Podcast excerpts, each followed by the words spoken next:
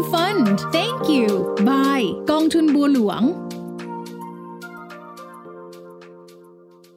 สวัสดีครับ นี่คือ I'm Fund Thank You กับเรื่องราวต่างๆ ของกองทุนรวมเช่นเคยนะครับ ยังอยู่กับผมเศษสารโตวิวัฒจากบลจ.บัวหลวงครับ วันนี้ผมอยากจะชวนทุกคนกลับมาทบทวนพอร์ตการลงทุนของตัวเองกันดูนะครับ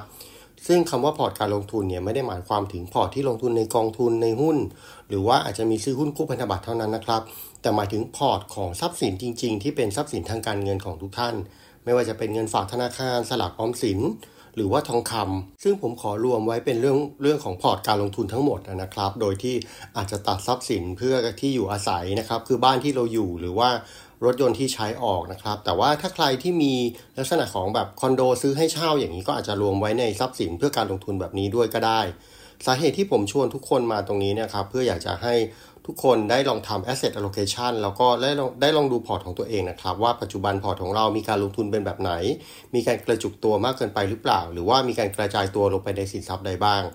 ผมเชื่อว่าหลาย ๆ ท่านเนี่ย เคยได้ยินคำว่า asset allocation กันอยู่แล้วนะครับ แล้วก็คำคำนี้เนี่ยถูกพูดถึงมากขึ้นเรื่อยๆ ในช่วงที่ผ่านมา สาเหตุก็เป็นเพราะว่าเราเริ่มยอมรับกันแล้วนะครับ ว่าการลงทุนในทุกวันนี้เนี่ยมันยากขึ้น โดยเฉพาะการลงทุนที่อยากจะระบุไปเลยว่าอันไหนดีนะครับ แล้วก็เฉพาะเจาะจง เราไม่สามารถมั่นใจอะไรได้ง่าย ๆ เหมือนเดิมอีกต่อไปครับ โลกใบนี้เต็มไปด้วยความซับซ้อน ความผันผวน และปัจจัยที่กำหนดราคาขึ้นลงมีมากมาย แล้วก็เป็นเรื่องใหม่ ๆ ที่เกิดขึ้น เราอาจจะไม่สามารถนำข้อมูลในอดีต มาเทียบเคียงหรือมาใช้ในการตัดสินใจได้ง่ายเหมือนเดิมนะครับ การกระจายการลงทุนในหลาย ๆ สินทรัพย์จึงจะมีจึงมีความจำเป็นนะครับ เพราะว่าเราต้องลดความเสี่ยงจากความผิดพลาดที่มาจากการลงทุนในสินทรัพย์ที่กระจุกตัว หรือว่าราคาหรือทิศทางไม่เป็นไปตามที่เราคาดหวังไว้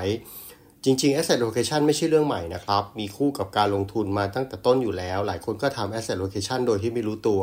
อย่างเช่นคนที่มีเงินอยู่ แล้วก็อยากจะแบ่งไปลงกองทุนส่วนหนึ่ง ไปซื้อทองคำส่วนหนึ่ง หรืออาจจะมีลงทุนในหุ้นกู้บ้าง อย่างนี้ก็ถือว่าเป็นการทำ asset allocation นะครับ เพียงแต่เป็นการทำที่อาจจะยังไม่ได้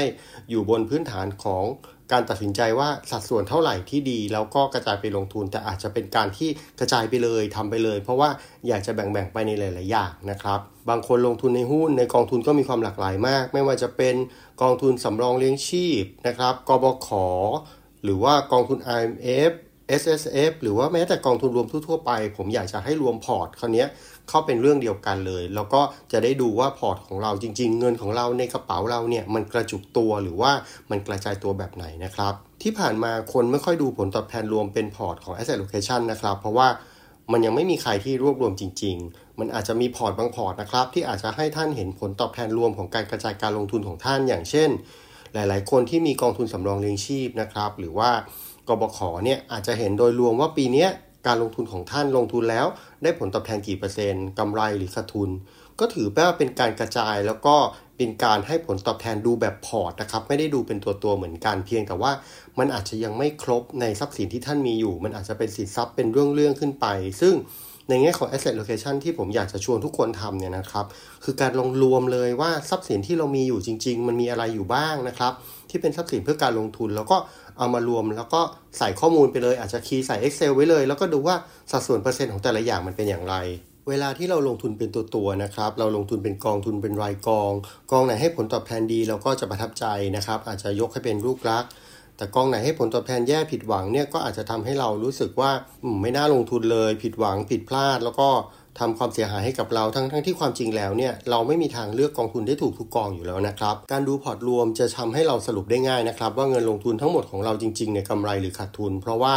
กองทุนที่กำไรหรือขาดทุนจริง ๆ แล้วเนี่ยเราอาจจะลงทุนเพียงสัดส่วนที่เล็กน้อยนะครับ เมื่อเทียบกับเงินทั้งหมดที่เรามีอยู่เพียงแต่ว่าเรายังไม่เคยเขียนมันออกมา หรือยังไม่เคยคำนวณมันออกมาจริง ๆ แล้วว่ามันมีสัดส่วนเท่าไหร่ บางครั้งมันอาจจะนิดเดียวจนไม่ได้มีนัยสำคัญกับพอร์ตอย่างที่เรากังวล หรือว่าเรากินไม่ได้นอนไม่หลับอย่างนั้นก็ได้นะครับ สำหรับมนุษย์เงินเดือน บริษัทที่มี provident fund ข้าราชการที่มีกบข ก็อาจจะคุ้นเคยกับผลตอบแทนรวมอย่างที่ได้บอกไปนะครับ ว่าปีนี้ provident fund ได้กี่เปอร์เซ็นต์ จริง ๆ การการการดูแบบนี้มันก็เป็นเหมือนกับการดูพอร์ตเพียงแต่ว่ามันเป็นพอร์ตย่อยๆ อย่างที่กล่าวไปแล้ว เพราะฉะนั้นเราลองมาดูกันครับว่าพอร์ตรวมของแต่ละคนแล้วเนี่ยหน้าตาเป็นอย่างไร ลองคำนวณดูครับ โดยที่เทียบเอาราคาณปัจจุบันของพอร์ตที่มีอยู่ไม่ใช่ราคาเริ่มต้นลงทุนนะครับ อย่างเช่นลงทุนไปแสนหนึ่งไม่ใช่เอาแสนหนึ่งมาใช้มาดูว่าจริง ๆ แล้วแสนหนึ่งตอนนี้มันกำไรเท่าไหร่หรือมันขาดทุนไปแล้วเหลือเท่าไหร่ ก็ดูนับเป็นพอร์ตวันนี้เลยนะครับ แล้วก็คำนวณดูว่าสัดส่วนการลงทุนของเรา asset allocation จริง ๆ เป็นอย่างไร เพราะว่าข้อดีที่สุดของ asset allocation ในความคิดของผมเนี่ยนะครับ มันก็คือเรื่องของการช่วยจัดการความเสี่ยงที่ดีมากๆเราะว่าการดูเป็นพอร์ตจะช่วยให้เราเห็นภาพรวมว่าตอนนี้เนี่ยเราลงทุนอยู่แบบไหน มีการกระจายหรือกระจุกตัวหรือไม่ ซึ่งอันนี้เนี่ยผมมองว่าเป็นสิ่งสำคัญ แล้วก็นักลงทุนหลาย ๆ ท่านยังไม่ได้สนใจในเรื่องต่าง ๆ เหล่านี้ทั้งทั้งที่มันสำคัญมาก ๆ นะครับ แล้วมันช่วยให้การลงทุนหรือการวางแผนข้างหน้าของเราเนี่ยเดินไปถูกทิศทาง อย่างตราสารหนี้เนี่ยครับก็มีทั้งเงินฝากกองทุนตราสารหนี้นะครับระยะสั้นระยะยาว กองทุนประเภท บริหารสภาพคล่องมันนี่มาเก็ตต่าง ๆ หรือพันธบัตรรัฐบาลหุ้นกู้ หรือแม้แต่สลากออมสินเอง ซึ่งถึงแม้จะเสี่ยงต่ำนะครับ แต่เดี๋ยวนี้ก็ต้องระมัดระวัง เพราะว่าไม่ใช่ว่าตราสารหนี้ทุกอย่างจะมีความปลอดภัย แล้วก็สบายใจได้ตลอดเวลา เพราะว่าเดี๋ยวนี้เนี่ยอย่างน้อยๆเลยนะครับ ที่ชัดเจนมากคือเราลงทุนในหุ้นกู้ได้ง่ายมากขึ้นหุ้นกู้บางตัวที่มีประกาศขาย มีการจ่ายอัตราเงินปันผลสูง แบบนี้หลาย ๆ คนก็จูงใจแล้วก็คิดว่าเราน่าจะเอาเงินส่วนนี้ไปลงทุนได้ เพราะว่ามั่นใจว่า หุ้นกู้เนี่ยมีสัญญาเงินคืนชัดเจนอยู่แล้วนะครับ คือเราทวงได้แล้วก็คิดเอาว่าบริษัทมันไม่เจ๊งหรอก แต่เวลาทวงแล้วเกิดบริษัทมันมีปัญหาจริง ๆ มันก็ไม่มีคืนนะครับ กว่าจะไปไล่เบี้ยฟ้องร้องก็ไม่ใช่เรื่องง่าย ๆ เลย เพราะฉะนั้นการลงทุนเองหรือการกระจายความเสี่ยงเองไม่จำเป็นว่าจะดูเฉพาะ หุ้นกู้ที่ทรัพย์สินที่มีความเสี่ยงนะครับทรัพย์สินที่มีความเสี่ยงต่ำก็ควรจะต้องดูเช่นเดียวกัน ส่วนการลงทุนในกองทุนหุ้นนะครับหลังๆ ผมเจอประเด็นเรื่องการกระจุกตัวบ่อยนะครับเพราะว่าเวลาเราเลือกกองทุนเราก็มักเลือกกองทุนที่ให้ผลตอบแทนดี มีแนวโน้มดีนะครับ ซึ่งแม้ว่าบางทีจะเป็นคนละกองการนะนโยบายต่างกัน เราคิดว่าเรากระจายนั่นคือการกระจายการลงทุนของเราแล้ว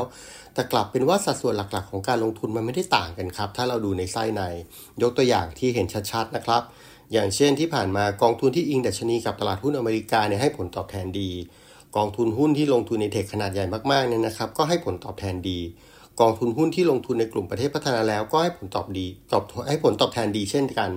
ซึ่งเราก็ถือว่าเราเลือกกองทุน 3 กอง แล้วก็ได้รับผลสำเร็จในช่วงที่ผ่านมาทั้ง 3 กองเลย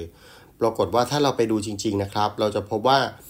การที่ผลตอบแทนทั้ง 3 กองเนี่ยมันดี มันมาจากหุ้นตัวเดียวเดียวอ่าตัวซ้ำๆกันเพียงกลุ่มเดียวอย่างนี้เป็นต้นนะครับ ซึ่งหุ้นพวกนี้มีสัดส่วนของการโตหรือว่าให้ผลตอบแทนที่ดี คือหมายถึงว่าแต่ละกองเนี่ยมันอาจจะไม่ได้ซ้ำกันร้อยเปอร์เซ็นต์นะครับ แต่ว่าหุ้นพวกนี้มีน้ำหนักในกองพวกนั้นสูง ลงทุนในสัดส่วนสูง ถ้าสมมติตลาดมันกลับด้านมา ราคาหุ้นเทคใหญ่ ๆ เหล่านี้ร่วงลง เราจะพบว่ากองทุนหุ้นทั้ง 3 กองมันก็จะร่วงลงเหมือนกันหมดนะครับ มันจะพาพอร์ตของเราร่วงตามไปด้วยแบบนี้เนี่ยถือว่าไม่ใช่การกระจายความเสี่ยง หรือว่าการจัดทำ asset allocation ที่ดีนะครับ ที่ผมพูดแบบนี้เนี่ยไม่ได้หมายความว่ากองทุนทั้ง 3 กองเป็นกองทุนไม่ดีนะครับ เป็นการยกตัวอย่างให้เห็นว่า ถ้าเราดูจริง ๆ แล้วเราจะพบว่าการที่กองทุนให้ผลตอบแทนดีที่มาจากหุ้นตัวเดียวกันเนี่ยถือว่าเป็นการกระจุกตัวแบบไหน แล้วก็มีความน่ากังวล ถ้าใครที่ลงทุนแล้วก็ยังมีความเชื่อมั่นในแนวทางนี้อยู่ ก็ไม่ได้ผิดอะไรนะครับ เพียงแต่ท่านก็ต้องทราบว่าพอร์ตของท่านปัจจุบันนะ่ะมีการกระจุกตัวนะ แล้วก็ยังไม่ใช่การจัด asset allocation ที่เหมาะสม แต่ว่าไม่ได้ห้ามว่าทำไม่ได้นะครับ เพียงแต่ท่านต้องรู้ว่าสิ่งที่ท่านทำอยู่นั่นคืออะไรอยากให้ลองให้เวลากับพอร์ตการลงทุนกับเงินของตัวเองหน่อยนะครับ ช่วงนี้เป็นช่วงที่ตลาดยังไม่ได้มี movement อะไรสำคัญมากนัก ลองรวบรวมข้อมูลดูหน่อยว่าพอร์ตปัจจุบันเป็นอย่างไร